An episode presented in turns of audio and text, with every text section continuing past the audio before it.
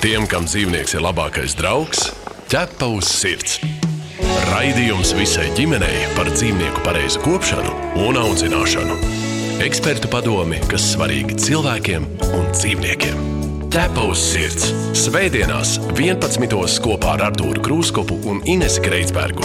Ieklausīsimies mazo draugu balsīs, kas mūs uzrunā ikdienā, jo viņiem ir ko teikt. Ticiet mums, ķepa uz sirds. Raidījumu piedāvā Borisa un Ināras Tetereva fonds. 7 minūtes pār 11. un kā jau ierasts, cerams, arī tavās mājās svētdienās no 11 līdz 12. radio SVH raidījums ķēpa uz sirds. Ines Kreitsberg, labrīt, Sveiki, sveiki labrīt, visiem, labrīt, labrīt. labrīt. Nes kā dzīvnieki arī izjūt to laika pārēju uz ziemas laiku. Jā, kaķi vairāk guļ. Suņi arī eksperts mums te saka, e, jo es lasīju, ka kaķi mm, viņi no saules gaismas uzņemot D vitamīnu un uzņemot, tā- uzlādējoties kā saules baterijas. Ah. Kā īstas enerģijas baterijas. Un faktiski, ja nav saules, kaķiem mazāk enerģijas. Tā kā, kā lai nodrošina sauli mājās, es nezinu. Nu, tāpēc jau tas lielais skaidrojums ir, jā, lai tas darba spars uh, cilvēkiem ir lielāks, uh, tāpēc pagriež, lai no rīta ir gaišāks jau. Jā, Nē, Nu, bet tas, un tur- ka arī dzīvniekiem, dzīvnieki droši vien arī uzreiz, kā redz, saulīt ir lēkus, viņi ceļās. viņiem arī var būt besis un negribēšana izkāpt no gultas īstenībā. Tas ir ir- riebīgais rudens, viss apnicis, līst visu laiku, tumšs visu laiku, un dzīvniekiem arī viss ir besis, kā tu saki, līdz ausīm. Bet mums ir fēns garastāvoklis, man liekas, visiem šodien. Jā, kāpēc ne? Mēs paši sev sauli radām. Klau, Klau, es domāju, mēs varētu vienu labu lietu izdarīt. Mums ir viens superīgs ķepas sirds krekliņš, jā, un kas vēl mums ir krūzīte krūzīte, jā, mēs, mēs kādam labprāt viņu uzdāvināt, kādam klausītājam, un mēs varētu tādu mazo konkursiņu uztaisīt, ja jūs padalīsieties ar kādu stāstu, stāstu par, kā to no, nodefinēt. Mēs to varētu nodefinēt tā, ka šajā konkursā varētu piedalīties cilvēks, kam ir savs suns vai kaķis, kādreiz izdarījis kādas blēņas, un varbūt tas suns vai kaķis kaut kādā veidā parādīs, ka viņš nožēlo izdarīto. Jeb gluži otrādi, varbūt viņš lepojās ar to, kā viņi reaģē, vai viņi pienāk nolūdzās, vai viņi vienkārši mm -hmm. nolien kaut kur. Un par asprātīgāku, interesantāku atbildi mēs arī raidījuma beigās piešķirsim šo balvu balvai krekliņš un krūzīti. Varbūt pat, nu, nezinu, tādu jūtīgāko, kas mums izraisīs ā, kādu asaru, varbūt tam arī. Jā, iedosim. droši, droši rakstiet. Tātad, ja jūs mīlus izdarīsiet kādas blēņas, jā, un pēc tam kaut kā nu, tur interesanti jums ir pielabinājies, vai gluži, gluži otrādi, kā teica, lepojies ar savu paveikto. Uh, Dodiet, zināt, 2733, 9933, varat uh, rakstīt parasto īsiņu vai arī WhatsApp lietotnē. Ja? Bet šīs nedēļas tēma. Šīs nedēļas tēma - mājdzīvnieka agresija ģimenē. Kāpēc tas notiek, kā tas izpaužas un ko darīt? Un, uh, izklausās tā kā nu, draudīgi, bet, mm -hmm. fak, bet faktiski tā ir tāda uzmanības pievēršana šim jautājumam. Jo es paskatījos statistiku, ka vidēji gadā bērnu kliniskajā slimnīcā nonāk vairāk kā 300 bērnu, uh, kurus ir sakoduši pašu mājdzīvnieki. Un ne tikai kaķi, bet arī suņi. Nu, īsnībā nevis tikai suņi, bet arī kaķi. Parasti liekas, ka suņi ir tie, uh, kuri var uzbrukt un, un iekāpt, bet arī no kaķiem var sagādāt, nu, sagaidīt tādas agresijas izpausmes. Un faktiski mēs šeit varētu noskaidrot, kādas būtu tās lietas, kurām jāpievērš uzmanība un kāda uzve- uzvedība nav normāla. Labi, to visu mēs šajā stundā izrunāsim. Un arī, protams, ja jums ir jautājumi par šo tēmu, arī droši ir rakstiet 2733, 9933. Un šodien eh, pie mums arī nes vēl blakus ir sēdušies dzīvnieku uzvedības eksperts, kinologs un veterināra ārsts, kas specializ specializējas arī zoopsihiatrijā. Alberts eh, Čipuštānovs, labrīt, Albert! Labrīt. Labrīt, un uh, tāpat arī jāpiesaka, man ir vakardienas, jā, vakardienas jubilārē. Tā, ha, ha, daudz laimes dzimšanas dienā Kristīnai Belickai, aktrise, arī šodien pie mums. Čau, labrīt, Kristīne. Čau, paldies, labrīt. Tu tā drosmīgi vakar nosvinēji dzimšanas dienu, šodien šeit pie mums no rīta. Es nesvinēju. Nu, labi, bet uh, apsveicam tevi no Radio SVH, no ķepsu sirds. Jā, Un, uh, tad nu, par šīm tēmām mēs visi izrunāsim, un arī vien Kristīnai būs ko stāstīt. Bet uh, nu, sāksim, sāksim no viena gala. Jā, bet mums arī studijā pitbuliņš vārdā Tigī. Ah, Un ļoti labi uzvedās. Jā, Pustīte mūs visus, jā, un, un ar to tev nebija bailes. Zini, ir tā vienmēr tā mazliet. Uh, tieši uz šīs šķirnes suņiem, droši vien man tagad Kristīna pēc tam visu tur oponēs, jā, ir tāda sajūta, ka vienmēr bija jāuzmanās. Tu neesi tāds vienīgais. Jā, tas bet- ir pirmais moments daudziem. Bet šajā gadījumā manī pienāca un gan ir aplaizīja un, un ļoti draudzīgi ar mani apgājās. Jā, nu pārsvarā viņi var tikai cilvēkus nolaizīt līdz nāvei, man šķiet, uh, pitbulli un stāvi. Ka- Bet no visiem svešiem suņiem ir mazliet. Es, piemēram, neskrienu nevienam svešam sunim un uh, nekrītu ap kaku. Tas ir pareizi. Kristīna dara ļoti pareizi. Jā, vispār nevajag svešiem suņiem uzreiz. Jā, jā, Bet man uzreiz jautājums ekspertam ir, kas tieši uzgri, uzskatāms par agresijas izpausmēm ģimenes, nu, teiksim, ģimenes kaķim vai sunim? Kāda uzvedība nav pieļaujama, bet varbūt daži saimnieki to nemaz nezina? Tur varbūt nosmējās vai apjūg, varbūt konkrētas izpausmes, kuras nav ok. Ar suņiem varbūt sāksim. Jā, nu, uh, agresija pa, pat par sevi ir uh, normāla uzvedība. uh, Vienkārši viņa dažreiz ir neadekvāta dzīvojot ar mums, no tiem uh, suņiem un kakiem. Un tā izpaužās uh, caur riešanu, caur skatīšanu, cietais skats, caur rūkšanu, caur pašu kodienu, skrapēšanu, uzbrukumu. Un, eh, protams, ka tas nav pieņemams. Vajag no paša sākuma tam, jo agrāk mēs pievērsīsim tam uzmanību, jo vieglāk mums būs tikt vaļā no tās problēmas. Kur izpaužās šī rūkšana? Kādas situācijas? Jā. Eh, Tas var būt eh, situācijas, kad suns var uz, uzskatīt kaut kādu situ- situāciju sev par draudošu, kā aizsargāšanas eh, paņēmiens, eh, gan ai- aizstāvēšanas, tur savu bļodu, teiksim, ēdienu aizstāvēšana, eh, mantiņas aizstāvēšana, vai nu savas vietas aizstāvēšana, vai nu viņš grib pie kaut kāda resursa tikt, vai nu viņš grib būt vispār galvenais mājās un tāda veida parādīt, ka es te esmu galvenais un tāda veida dot signālu tiem, ar ko viņš dala to teritoriju. Vai es saprotu, ka ir nepareizi arī, ja suns tā uzvedās, teiksim, pret bērnu vai jaunāko ģimenes locekli? Faktiski viņam būtu jāsaprot, ka hierarhijā viņš ir pats pēdējais. Jā, jā. Nekādā gadījumā ne, nedrīkst pieļaut situāciju, kad viņš tāda veida uzvedās ar agresiju. Un eh, ļoti svarīgi saprast, ka agresiju nevar risināt ar agresiju. Tad nevajag eh, domāt, ka mēs varam nolikt tur pie vietas eh, suni vai nu kaki, un tas būs šī situācija būs atrisināta. Viņa nebūs atrisināta. Bailes būs viņam un iemesla pēc tam uzbrukt un rūkt un kost būs vēl vairāk. Kā ar kaķiem? Ar kakiem līdzīgi, kakiem varbūt eh, netik izteikti būs tā sociālā agresija, kur nu, tā saucama dominēšana, uh, lai, būtu, lai būtu galvenajiem, bet uh, viņiem vairāk uh, tie iemesli var būt kā, kā kaut kādi draudi, uh, bailes, kaut kādas sāpes, tas var būt uh, iemesls, uh, kāpēc viņš var uzvesties agresīvi. Vai nu otrādi, kad ir aktīva agresija, tas ir plēsēja agresija, kad spēlējoties. Tāpēc ļoti svarīgi ar viņiem pareizi spēlēties. Nekādā gadījumā neizmantot savas rokas vai nu kājas spēlēšanai, kā spēlēšanas mantiņu. Un tas tieši arī mm, attieksmē, kad ar bērniem runā, jo mm, te ir tas moments, ka pēc notikušā negadījuma kaķim vai sunim viņam jau nav balss tiesības. Un jātic ir bērnam, kurš teica, es jau neko viņš pats iekoda.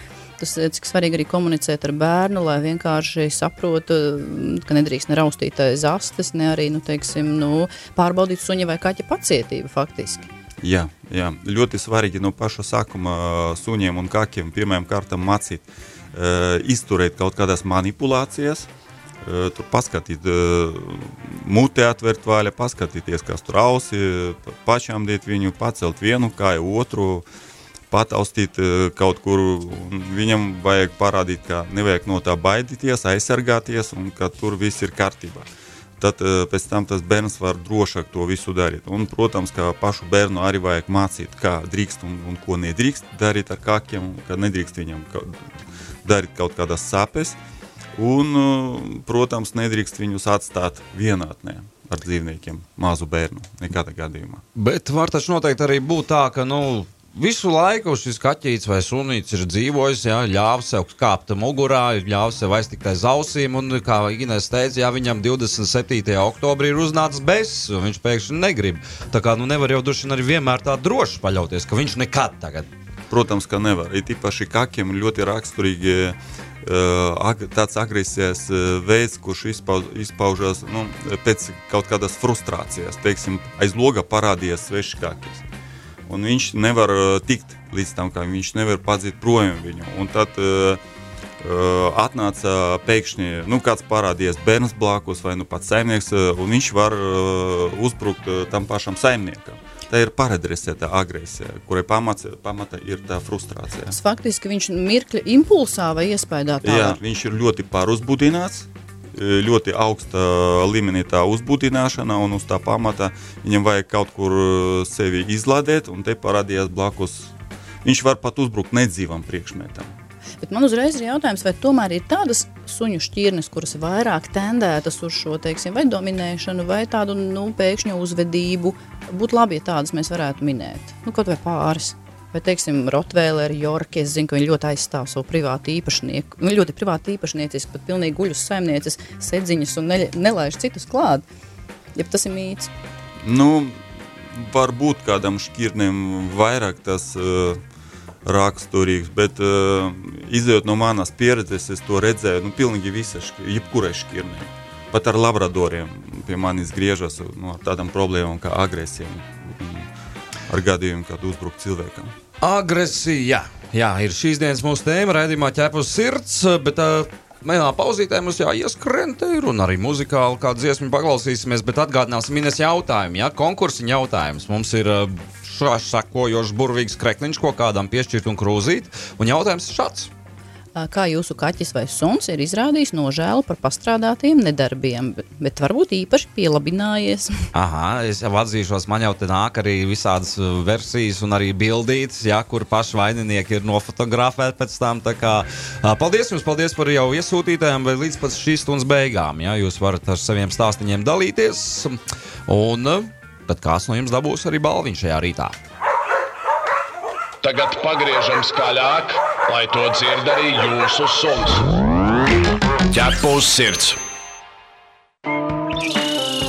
Par mīluļiem, kuriem ir savas mājas, un par tiem, kuri tādas vēl meklē. Ķepa uz sirds! Raidījums ķepus sirds uh, sestdienās televīzijā. Svētdienās, Radio SVH. Ines Kreitsberga, tāpat arī mūsu dzīvnieku uzvedības eksperts Alberts Čipuštānovs un aktrise Kristīna Belicka ir šodien pie mums uh, šeit studijā un runājam mēs par agresiju. Mēs te nu- bija arī tāds agresīvs sarunas jau, kamēr mēs te klausījāmies mūziku. Mēs te nu pat tās uh, pauzītē izrunājam Kristīnes pieredzi, ka viņa iet ar savu pitbulu, tigī, tādu nopietni izskata suni un, un, un tieši agresiju jūt no maziem sunīšiem, kas nāk virsū un, un, un, un agresīvi uzvedās. Un ka, kas ir interesantākais, kad viņu saimnieki ļoti dīvaini un nepareizi izturās. Kā viņi izturās pret saviem suņiem? Ne, nu, ir daļa, kas, kas paķer momentā tos mazus suņus. Jo nu, maziem suņiem arī ir tā problēma, ka viņi nav socializēti kopš bērnības ar dažādiem suņiem. Nu, tāpēc, ka uzskata, ka lielākiem suņiem nedrīkst viņus laist klāt, jo tos apēdīs tos mazos. Un tad viņus rauj augšā un skrien pāri ielai un tā tālāk. Un otra daļa ir tāda, kas uh, sāk riet tie maziņie, ārdās, tur, es nezinu, izpaužās vis visādi. Un, un saimnieki saka, nu, reksit, nedrīkst, vai, vai. Un tas suns uzskata, ka viņš ir, nu, ka tā ir jādara, un viņš absolūti nesaprot, ka tas ir nepareizi tā uzvesties. Jo tieši tas, tas par ko eksperts visu laiku runā, kad uh, saimnieki dara nepareizi, ka viņi nevis pārtrauc nepareizu suņu uzvedību, Uzvedību, viņi jā. viņu slavē. Jā, tā ir slavēšana. Protams, ja viņi grib nomierināt, viņi grib paglaudīt. Un tāda veida parādīt, ka tur nav pamata uztraukuma, bet suns to sa saprot otrādi. Viņš to saprot, ka tā ir slavēšana par to, ko viņš dara. Nu, jā, pamudina vēl. Jā. Kristīna, kā bija jūsu ģimenē? Tātad jums ir uh, bērns mājās, tātad um, cik viņam bija gadiņu, kad jūsu mājā ienāca tigī, un kā jums tā mīja darbība un komunikācija notiek? Kā jūs vērojat? Kur bija jāpiebremzē, kur varbūt jāpārtrauc uh, kaut kādas situācijas? Nu, man it kā tādu īstu problēmu nebija jau pašā sākumā, jo mm, puikam bija pieci gadi, šķiet, mazliet mazāk, kad Tigi ienāca ģimenē, un uh, es arī domāju, ka tas ir tāds optimāls vecums, kad var, uh, kad, ja tu gribi mājdzīvnieku sev, mm, Viņi spēlējās, auga kopā. Protams, ka Tigija uzskata uh, Sebastianu kā tādu mazo divkāju, kurš ir vājāks par viņu. Tad faktiski Tigija jūtās svarīgāka tomēr par jūsu bērnu. It kā viņa nevis svarīgāk, saprot, viņi kopā spēlējas, viņi ņemās, bet uh, Tigija viņu, viņa atļaus viņu neklausīt, protams. Un es arī, ne, es arī suni nespiežu tur ar varu kaut ko, tāpēc ka es saprotu, ka tas ir pretdabiski. Viņi jūt kā suns to, ka tas ir vājākais posms hierarhijā, kur viņi varētu pakāpties uz augšu. Bet es visu laiku esmu tur rokas pulsa. Ne, bet Tigi ir ļoti miermīlīgi izņemot to, ka viņai pirms divu gadu vecuma viņa sāka uh, ārā ar suņiem spēlējoties, sāka dominēt, nu, lekt virsū, un uh, dominēt, kā suņi to mēdz darīt. Uh, un, un, un, un tad es vienu dienu ienāku istabā, skatos, viņi tur uz grīdas ņemās ar sīko, spēlējās, un viņiem tur ir savas daudzīšanās. Un tiki uzlikusi bērnam virsū. Un izpildi šīs dominējošās kustības, nu, kas ir. Uh, Ko jūs darījāt tajā brīdī? Nu, es tīkīšu, uz, uz, uzbļauju viņai, nu, bet viņa jau saprot. Nu, viņa uzreiz apakšā zem gultas astīti tikai tik, tik, tik, tik, tik, tik kustinājā. Tā, um. Ko Alberts teiktu, Kristīna pareizi rīkojās? Jā, jā, ļoti labi. Pats galvenais šeit uh, nesodiet pārāk. Lai, jā, jā. lai, lai nebūtu pārmērīga sodīšana. Jā, lai viņa nesalēja to kopā ar bērnu. Jā, to, jā, jā. lai viņš nesāktu aizsargāties. Mm -hmm, mm -hmm. Tas ir ļoti svarīgi. Jo tas, kas manuprāt ir um, jāpasaka, arī ļoti daudz ir video YouTube redzami, kur cilvēki ir sasūtījuši safilmētus video, kur bērns vai, uh, nu, it sevišķi pat zīdainis tiek uzlikts uz muguras vai blakus lielam sunim. Un faktiski var redzēt, ka tas suns to piecieš. Uh, nu, tas man liekas ļoti riskants pasākums. Vai, piemēram, tiek filmēts? Nu, pat bija viens video, kur vien, viens bērns uh, piegāja pie liela suņa un ar viņa asti zīmēja akvareļus. Mm -hmm. nu, kas, manuprāt, ir pilnīgs mūrks un īstenībā un tie, tie laimīgie vecāki smējās. Viņi nesaprot, ka faktiski vienā brīdī tur var būt uh, nu, ļoti bedīgas sekas. Uh, kā būtu jārīkojās šajā gadījumā? Ko, ko jūt suns? Viņš piecieš?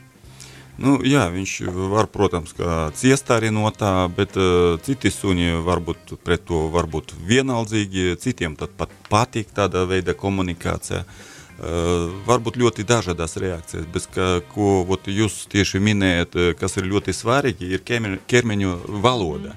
Mm. Saimniekiem jāsaprot to ķermeņa valodu, ko viņam tajā brīdī parāda suns. Mm. Kā var just, ka viņš ir stresā un ko viņš piecieš? Ko, kāda ir sunim ķermeņa valoda? Nu, to, protams, vizualizēt diezgan grūti, jā, to labāk nu, paskatīties. Nu, mēs, nu, varētu, nu, piemēram, nu, piemēram, pateikt, viņš, teiksim, nezinu, viņš elso, vai viņam pie masta ir iežmiegta, vai viņš Jā, vienkārši... gan asta iežmiegta, gan ķermenis sastingts, gan cietais skatiens, gan tā pati rūkšana. Un pieglosta savus. Jā, tur ļoti daudz varbūt tās pazīmes, un uh, ir svarīgi saprast, ka tas pazīmes arī ļoti atšķiras dažām šķirnēm teiksim, pitbulam un vecojotu sunim tas pazīmes var būt uh, diezgan dažādās vai nu kaut kādam mastītam. Un uh, vienkārši vajag iemācīties uh, saprast savu per, suni, kurš dzīvo kopā ar jums, lai mm. saprastu, ko viņš domā tajā brīdī. Tad būs tas iemesls, kāpēc viņi vispār uzbruk. Suņi jau vispār ļoti reti uzbruk, lai es neteiktu, ka bez brīdinājuma. Viņi vienmēr brīdina. Jā, praktiski vienmēr brīdinājumi. Un bērniem ir jāmāca uh, kā, tāpēc nu, zīdaini ar suni nevar vispār nekad ne ar vienu suni atstāt. Plus bērnam augot, viņam ir jāzina, kā, kā attiekties pret mājdzīvniekiem, ka tas nav, tā man nav mantiņa. Tu nevari darīt pāri, tu nevari, un es arī, nu, tas ir, tas ir vecāku uzdevums, būt līdzās, skatīties un, un, un nevis mākslīgi. Es arī ne, neuzskatu, ka tas ir labi, ka mazam bērnam tu liec mākslīgi, nu, tā kā dominēt pār suni, Tāpēc, lai parādītu, ka tu esi augstāks. Nu, ne, es, piemēram, sīkiem nekad neesmu likusi ne tur dot ēst sunim, ne taisīt muti vaļā. Tas viņam nav jādara. Es, tas ir man jādara un, un, un, un nu jā. Tā. Nu, to uh, vietas ieņemšanu mājās, tā hierarhija, to plauktiņa ieņemšanu mm -hmm. bērniem vislabāk mācīt caur uh, paklausības vingrinājumi, ar jā. Un tad suns uh, caur pozitīvu mācās klausīt jā. bērnu. Un viņš faktiski, vispār nav nekāda jā. Viņš faktiski sanāk, ka viņš to bērnu uztvers nevis kā, kā hierarhijā vadoni, kam jāpakļaujas, bet tieši viņš ies uz kārumu. Uh, sākumā viņš ies uz kārumu, bet pēc tam, uh, protams, ka viņš sākumā klausa, lai dabūtu to kārumu, Un pēc tam viņš sāks klausīt uh, sociāla līmeņa pamatā, tāpēc ka bērns ir galvenais. Kad uh, viņš jau pierādīs refleksa līmenī, ka bērns dod kaut kādu komandu, uh, Un suns izpildā. Un vienmēr ir forši, būs garšīgi, viņš var paspēlēties jā. pēc tam. Būs ļoti labi. Man, tas pirms, ir izdevīgi. Jā, man ļoti patīk skatīties, kā Sebastians spēlēs ar Tigiju. Viņš, eh, viņam savukārt ļoti patīk dot komandas, un viņa izpilda. Viņš tur saka, sēdi, guli, ķepu. Viņš tur saka, vēlties un mēģina. Bet, protams, Tigija nav iemācīta tā komanda, viņa nesaprot. Bet eh, tāpat laikā Tigija eh, bērnu ar viņu spēlēs ļoti uzmanīgi. Jo, piemēram, ārā Eh, kad es turu kociņu, vai jebkāds cits tigīgi leks, bet kad Sebastians tur viņa neleks, jo viņa negrib viņam nu, uzlikt virsū. Jo ir, kad viņš bija mazāks, ir bijis viena situācija, kad viņa netīšām viņu aizķēra. Un tad bērns raudāja, un Tigī ļoti pārdzīvoja to. Viņa saprata, ka viņa viņu kā, nu, uz, uzlikusi virsū, un tagad viņa ārā vairs tā nedara. Viņa arī tāpat ārā skatās vienmēr, kur ir bērns. Nu, tā kā, tā kā to baru viņa vāc kopā. Mm -hmm. Man ir jautājums, uh, Albertam, man radās tāds, nu, ja nu ir kaut kādu nu, iemeslu dēļ tam sunim ir, ir izveidojusies pret kaut ko agresiju, jā, nu, pieņemsim, nu, pret uh, to, ka es valku kājās kurpes, jā, viņš vienmēr man košķi kājās un paliek dusmīgs. Vai ir iespējams, kā ir iespējams sunu atradināt no kaut kādām lietām, kas viņam izraisa agresiju? Uh, jā, protams, ka ir iespējams. Bet uh, pirmām kārtām vajag saprast, uh, kāpēc notiek šī situācija, kādos apstākļos, kāds ir kairinājums, kurš izsauc to agresijas reakciju. Un tad mēģināt uh, mainīt to suņa uh, reakciju uz to karinājumu, kur, kura izsauc uh, to agresiju. Teiksim, ja jūs uh, paņemsiet eh, kurpes, un viņš no tā paliek agresīvs, viņš tur koš, viņš tur skrien, tur atņem tās kurpes, tad vajag mācīt, ka kurpu ņemšana, kurpju ņemšana nenozīmē, ka ot, tūlīt būs eh, kaut kāda mm -hmm. košana, tur agresija, ka varbūt es paņemšu uh, tikai tāpēc, lai tevi pabarotu. Tad paņemt, kā mācīšanu. Tāpēc, caur barošanu. Caur barošanu, jā. Tāpēc ir svarīgi saprast, ka mums vajag vienkārši mainīt suņa uzvedību, mainīt suņa reakcijas, aizvietot aiz kaut ko. Un, protams, ka viņam nedrīkst justies apdraudētam tajā situācijā. Tad arī būs situācija atrisināta. Bet, ja tas agresijas ir jau iedzimtas, tāpēc, ka tur ģenētika ir milzīga loma, tad jāsaprot, ka tas ir līdzīgi cukura diabetam. Ar viņu, viņu nevar izārstēt līdz galam. Viņš nekad nebūs balts un pukains, bet ar to var iemācīties sadzīvot kopā un veiksmīgi. Labi, turpināsim pēc brīža mūsu sarunu. Un šobrīd viena muzikāla, muzikāla dziesmiņa arī jāpalaiž pa vidu, dāmas un kungi. Raidījums ķerpas sirds. Tev var būt daudz draugu, bet tavam sunim draugs ir tikai viens. Viens, viens, viens. Sveiki, mani sauc Edgars principā mans kaķis, es neteiktu, ka mans tas ir mans mammas kaķis. Viņš principā dara tā, ka, eh, ja viņš ir kaut ko izdarījis, tiksim, apgāzis kādu puķu podu, vēl kaut ko, man māte viņu sabar. Skaitu tāds un šī tāds. Un viņš pēc stundas, nu, moška pēc ātrāk, varbūt pēc pusstundas, viņš nāk un uzbrūk. Tas jau liekas, ka viņš, viņš uzbrūk, viņš lec kājās, skrāpē. Viņš tāds tā kā atriebjās par to, bet pat tajā pašā laikā viņš ir vainīgs. Tas ir tāds interesants stāsts. Paldies! Paldies, paldies Edgars! Paldies! Rekā Edgars šo stāstu sūtīja konkursam, bet arī redz nodara, nodara ļoti labi mūsu šīs dienas tēmai. Jā, uzreiz jautājums ekspertam, kā ir, vai kaķis var atriepties un atnākt pēc tam uzbrukt saimniekam, tikko mums bija rekrutēts gadījums? Nu, tā atriebība var būt vienkārši kā preventīva rīcība. Teiksim, ja viņš bija par to sodīts, tad pēc tam viņu pat var nesodīt. Viņš zina, ka pēc šitas situācijas var būt tā sodīšana, bet sodīšanas nav un viņš var uzbrukt. Vienkārši kā preventīva rīcība.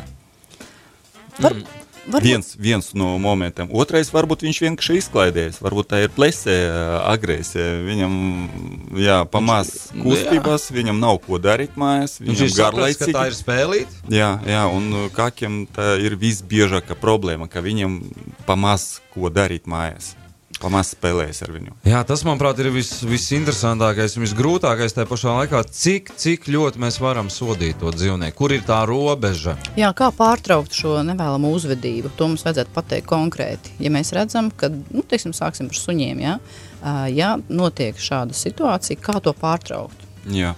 Ja runāt tieši par agresijas izpausmēm, tad uh, tur labāk nu, ar, so, ar sodīšanu ļoti, ļoti uzmanīgi, lai uh, tā sodīšana nebūtu pārmērīga, lai viņš nesāktu aizsargāties, un tad tas tikai padziļinās to problēmu.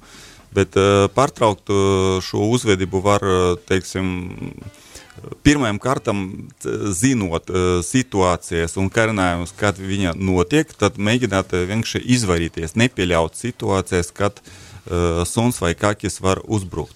Un, ja tomēr tas uzbrukums jau notika, tad, nu, ja, ja runa par kakiem, tad uh, labāk nu, aizsargāties uh, ar kaut kādu priekšmetu. Nolikt kaut kādu plāksni, vai nu tur paņemt vieli, tur lielu spilvēnu, nu, ar kaut ko. Bet liels troksnis tā var būt skaļa kliekšana, plaukstu sasišana vai trauku nomešana. Vai jā, kas. jā, un pēc iespējas ātrāk vajag pārtraukt to uzvedību. Tas ir ļoti svarīgi. Kad viņa tikko, tikko sākas tur sekundes laikā. Uh, to atkal vot, atgriežamies pie tās ķermeņa valodas, kad jūs redzat, ka viņš tulīt var uzbrukt, tad vot, tas ir īstais moments, kad vajag pārtraukt to uzvedību. Var pat izmantot ūdens pistoli, kur ar tavu struklu izmantojot struklu, un ja viņš nereaģē vienkārši uz ūdens, tad var tur pievienot citronēlu. Ir tāda uh, viela. Nu, ka... Tas, kas mums ir ļoti svarīgi pateikt, ka nav jēgas dzīvnieku sodīt pēc tam, kad jau ir nodarīts. Tas... Nekādā gadījumā, jā. Tas noteikti tikai padziļinās šo problēmu. Pat ir tādi varianti, ka mazais kucēns augot, viņš jau grib kaut kur dominēt un ar agresiju, un saimnieks pārāk viņu soda, vai nu viņš atnākot mājās, viņš redz, ka tur kaut kas saplēst, un tad viņu paņem un tur soda par to. Uh, un tas ir iemesls, kāpēc tam sunim attīstās uh, tā agresijas uh, izpausmēs. Kad viņš izaug, kad viņš būs lielāks, stiprāks, tad viņš var nu, rīkoties daudz agresīvāk. Mums ir jautājuši, vai drīkst sunim ar sarulētu avīzi vai papīra gabaliņu. Ja jūs gribat viņu sodīt, tur vienalga ar ko viņu sist. Ja nepieciešams tajā brīdī, nu, teiksim, uh, Eh, pārtraukt kaut kādu uzvedību, nu, viņš tur grauž kaut ko un neklausa jūsu komandu, to, ko jūs viņam neļaut, vienalga ar ko jūs viņu sitīsiet. Tas, kas man ir pārsteidz, es tomēr šo jautājumu gribētu uzdot, mēs esam filmējuši ļoti, ļoti daudz stāstus, kur ir um, ļoti daudz cietuši suņi, piemēram, no saimnieka vardarbības. Viņi nonākuši patversmē, viņi ir adoptēti un tagad tiek ļoti lutināti, loloti un mīlēti. Kā var būt tas šokējoši, ka, ja pret suni ir izturējušies ļoti nežēlīgi, viņš joprojām paliek labsirdīgs? Kā tas ir iespējams? Viņš iespējams psihe vēl nav noreaģējusi, viņš ciešās, iespējams kaut kas var mainīties. Kā tas ir iespējams, kad mocīti dzīvnieki ir palikuši labsirdīgi suns, piemēram? Nu, es domāju, tur arī tas ir vairāk tā kā ģenētiski. Tas nebūs visiem. Es domāju, nebūs visiem. Viņš vienkārši neiemācījās aizsargāties. Un, redziet, agresijas izpausmes būs tikai tad, ja viņš caur to agresiju var panākt sev kaut kādu labumu, kad uh, viņš var pārtraukt to sev nevēlamu kaut kādu situāciju. Vai nu pārtraukt uh, cilvēka agresiju pret sevi. Ja viņš to bija panācis ar to agresijas uzvedību, tad to viņš noteikti atkārtos. Un šitie dzīvnieki varbūt viņam nu, vienkārši nebija tādas pieredzes, ka viņš neiemācījies atbildēt agresīviem. Ko mēs varam tādu īsu, īsu tādu tā padomu, kopsavilkumu pateikt šobrīd? Noteikti varam, jā. Man vēl bija viens jautājums Kristīnai, kurš man radās. Kristīna, nu, kā jau mēs te pašā sākumā runājam, ja nu, pitbull, uzreiz tur tas saprotu, pagaidi jāuzmanās. Tu pat esi jūtis kādreiz, nu, kaut kā tā kā cilvēki no malas, viņi uzreiz agresīvi jau lūkojās uz tavu suni un ir gatavi aizstāvēties, bet izrādās, nu, tev jau viņš ir mīļš. Jā, Artur, jā, es regulāri ar to sastopos un tie niknie skatieni. Bet tieši ka, cilvēka niknie skatieni. Cilvēku niknie skatieni, un man ir paziņai bijis, ka cilvēks uh, jož pāri laukam pie viņas, lai paziņotu, ka šitais ir niknais asinssuns. Mm -hmm. Iedomājies, nu, cilvēki paši paliek dīvaini, ieraugot to suni. Un man ir bijis, ka man viens uh, dzērājs apkrīt ap kaklu tam sunim, bučo to suni. Un pēc tam pieceļās un paziņo, ka man tas suns ir jāved dresēt, jo viņš ir pārāk mīļš. Tādi cīņu suņi tādi nedrīkst būt. Ja? Nu, tie visi ir mīti un stereotipi. Uh, Bet uh, es, es nevienam neiesaku, nevajag, nevajag nikni lūrēt, bet arī nevajag mesties virsū tam sunim. Un, un, jo es pati nekad ne, vai tas būtu labradors vai dobermanis, es svešiem suniem, suņiem klāt ne, nu, neskrienu. Tā kā suns ir suns un tas ir tā saimnieka suns, bet Bet tā dīvainā attieksme pret šī, šo šķirni ir. Uh, Nu, jā, varbūt tev var jānāsā līdzi ar somiņā ūdens pistoli. Tur redz, Tiem ka kāds cilvēkiem, kas- agresīvi skatās uz tavu cilvēkiem, sunu, jā. tad viss laid virsū, lai nomierinās bišķiņ. Jā, nu šajā brīdī mēs varētu tādu kopsavilkumu, Ines, noteikti, kā, kā nu, to varētu Es izdarīt. domāju, jāsaprot vispirms tas, ka tas nav atkarīgs no suņa vai kaķa šķirnes, šī iespējama agresija, bet gan no, no, no, no, no temperamenta un psihiskās veselības konkrētam dzīvniekam. Tāpat kā mums cilvēkiem ir dažādas. Teiksim, psihiskās veselības pazīmes, tāpat tās arī tas ir dzīvniekiem, un to arī var korrigēt ar medikamentiem, ja nevar uzvedību izkorrigēt. Tad ir svarīgākais, ko es esmu sapratusi, kad jārēģē uzreiz, nav nekāda jēga sodīt dzīvnieku, ka viņš to ir izdarījis pēc kaut kāda laika, tas ir bezjēdzīgi, uh, un ir svarīgi saglabāt hierarhiju ģimenē. Arī vismazākais bērns, tomēr hierarhijā ir svarīgāks par dzīvnieku. Un to var panākt ne, ne bargā veidā, bet teiksim, ar kārumiem, kur ar pozitīvu. caur pozitīvām emocijām. Kas vēl tāds, ko es nepateicu? Nu, uh, mācu, mācīt, uh, no paša sākuma vajag gan kaķus, gan uh, suņus mācīt. Kā Jā, un arī mācīt, tā ģime- komunikācijai ar cilvēku. Un ģimenes locekļus, sevišķi bērnus, mācīt, kad ir limits arī ņurcīšanai. Jo bieži dzīvnieki iekož vai uzbruk aizstāvoties, ka viņi ir aizņurcīti, un suns jau nevar atbildēt, viņš jau nevar nosūdzēt jums. Un, uh, ko es vēl gribu pateikt, ka ma, manuprāt, suņiem un kaķiem ir obligāti vajadzīga sava telpa, kaut kāds stūrītis. Kur viņi var paslēpties Jā, pareizi? Kur neviens bērns pat klāt neies. Un bērnam mācīt, ka, ja suns vai kaķis atrodas tajā vietā, tad viņam klāt nevajag iet.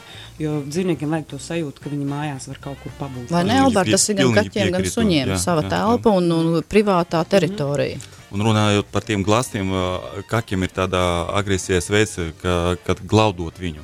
Viņam nepatīk, ka viņu glauda, un tāpēc viņš var uzbrukt. Tas arī ir diezgan bīstami. Nu, arī cilvēkus visus tā, un visiem nepatīk, ka pēkšņi kāds pienāk un sāk glaudīt. Tas ir, man liekas, To ļoti... vienmēr atcerieties, ielieciet sevi tajā vietā. Arī jums taču gribās savu? Jā. kur nolīst reizēm divi tā ar sevi tikai. Bez neviena cita. Tāpat arī jums negribās, ka jūs 24 stundas dienā tiek glāsta kāds. Ja? Tikai buļbuļs, buļ, nu nē, nu, nu nē, nu nē. Oi, labi, viens iesmiņš, un tad jau tad, tad, tad, tad skatīsimies, kam iedosim balviņu. Šajā svētdienas rītā, tāpat arī izrunāsim, ko tad mēs nākam nedēļu. Kādu tēmu risināsim. Tas viss pēc astronauta. Bez 9 minūtēm 12. raidījums ķepa uz sirds.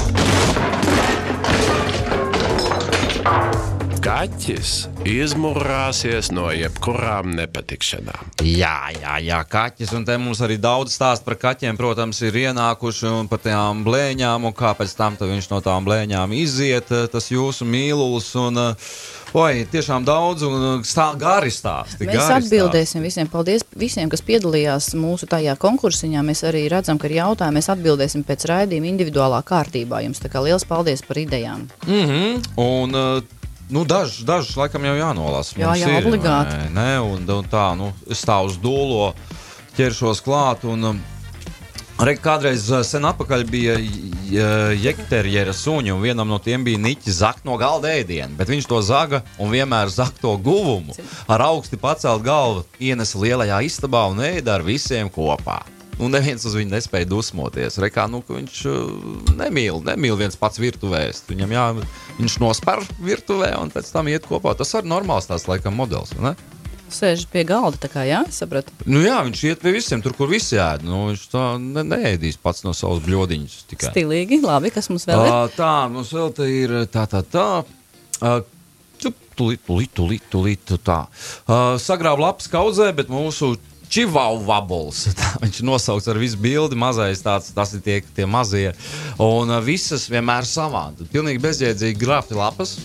Un uh, tajā brīdī vienkārši, protams, ka viņš sāk lamāt, viņš sēž ar, ar žēlīgām acīm un neko. Bet, uh, Ar šo čabulīti Šis klaidējās. Nevar, jā.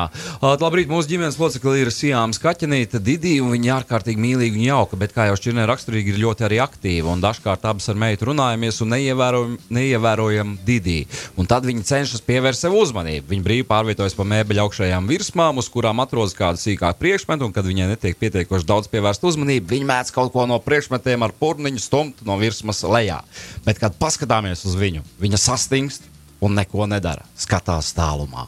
Kad novēršamies, darbība turpinās. Līdz priekšmets ar rokas nokrīt uz grīdas, kad pēc notikušā uz viņu atkal paskatāmies. Mūsu didī nevainīgi sēž un skatās tālumā. Saucam vārdā, viņa tikai sēž, it kā neko nebūtu darījusi. Un uz mūsu saucieniem nereaģē. Paiet brīdis, un pavisam neuzbāzīgi Didi jau ierušinājusies meitas vai manā klēpī un maigi mūrā. Tāda ar ļoti daudz kaķu, tas ir, šis ir fenomens. Ļoti interesants. Es domāju, šim stāstam Jā, arī dodam balviņu jā, šajā rītā par skatīšanos tālumā. Tas ļoti jauki. Sastingst un skatās tālumā. Ok, uzvarētājs mums ir noskaidrots, kā nu jūs sauc. Nu, nezinu. Kā sauc vārdiņu, lūdzu, mēs sazināsimies tad pēc raidījuma. Ines, Ines, Ines, Ines, Ines, jā. jā. Ines mums ir atsūtījusi šo garo stāstu un um, arī kaķa bildi. Arī to kaķīti es redzu, to nevainīgo kaķi skatienu. vienmēr dzird, ka viņus sauc, tikai viņi izvēlās ne, nereaģēt.